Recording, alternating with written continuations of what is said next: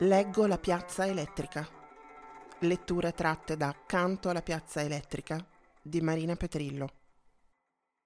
Una volta sola nella mia stanza scrivo nel taccuino senza riconoscere la mia calligrafia. La tv trasmette la CNN in una neve di interferenze. Le immagini dei giorni scorsi si ripetono in loop.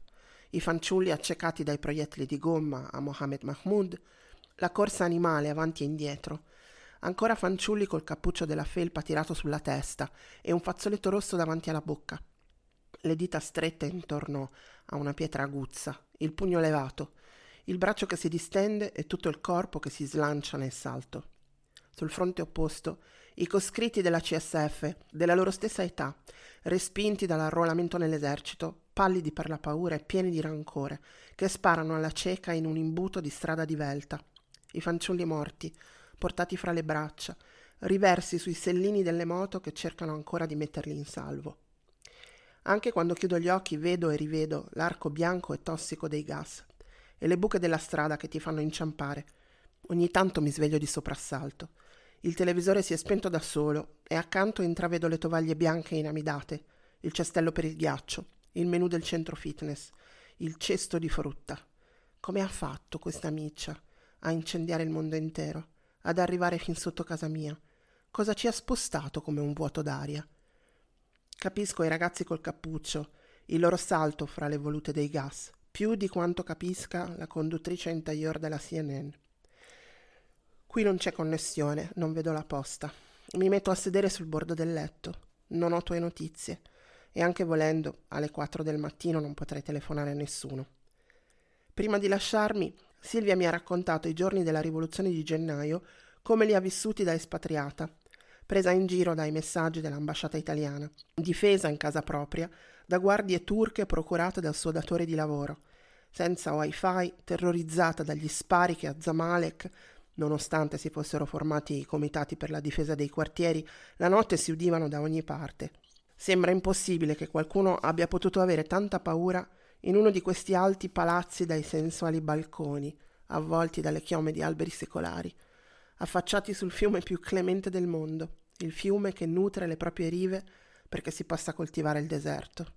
Cercando di addormentarmi, rivedo le camicie di rayon giallo a motivi psichedelici delle assistenti di volo, il loro lucida labbra alla bicocca, i menù halal, la rivista di bordo con le orecchie alle pagine, che si vanta della rivoluzione coi turisti mentre la polizia sta sparando sui rivoluzionari ancora adesso.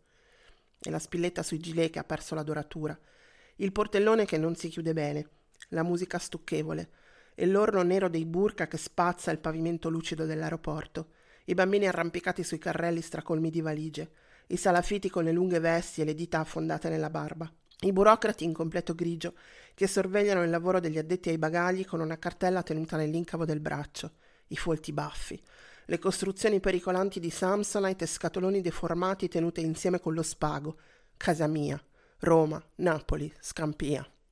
Popolo povero, migrante, intelligente, adorno di incongrue decorazioni tecnologiche. Popolo in ciabatte col cellulare, uguale a noi. L'Arbre Magique alla cannella che oscillava allo specchietto della Fiat 128 verde prato con cui Ahmed, mandato da Laura, è venuto a prendermi. Gli occhi di carbone dalle ciglia corvine, i gesti tali e quali quelli che ho memorizzato da bambina, il traffico infernale sul raccordo, identico a quello di Roma negli anni settanta, gli stessi ficus monumentali con un dito di polvere sulle foglie, le bougainville che traboccano dai muretti gialli, le rotonde fantasma, gli oleandri, facce belle, contadini degli anni cinquanta, baci di nascosto contro i muretti di mattoni forati, i camion coperti dai teloni verde bottiglia, le radici che fanno esplodere i marciapiedi, le motociclette strombazzanti con tre adolescenti sul sellino che strisciano sull'asfalto i tacchi delle scarpe, le bandiere delle squadre di calcio, gli amuleti, i clacson, le risate, le imprecazioni dai finestrini aperti, il puzzo di nafta, i vicoli resi ancora più stretti dalle pile di cartoni dei mercati, dove i poliziotti chiedono il pizzo e spacciano bustine di tramadol, le sedie di plastica gialla o turchese, allineate fuori dai negozi, l'ombra fresca dietro le tende di perline,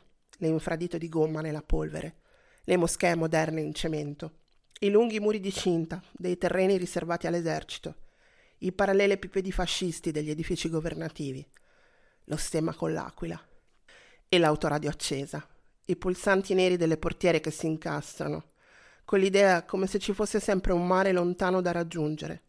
Tutto il mio mondo di bambina, figlia di Annibale, avvolta da una spuma di arabo, arabi english e voci di cantanti arabe che farebbero innamorare un sasso, appena atterrata non ho percepito alcun esotismo. È stata questa la sorpresa.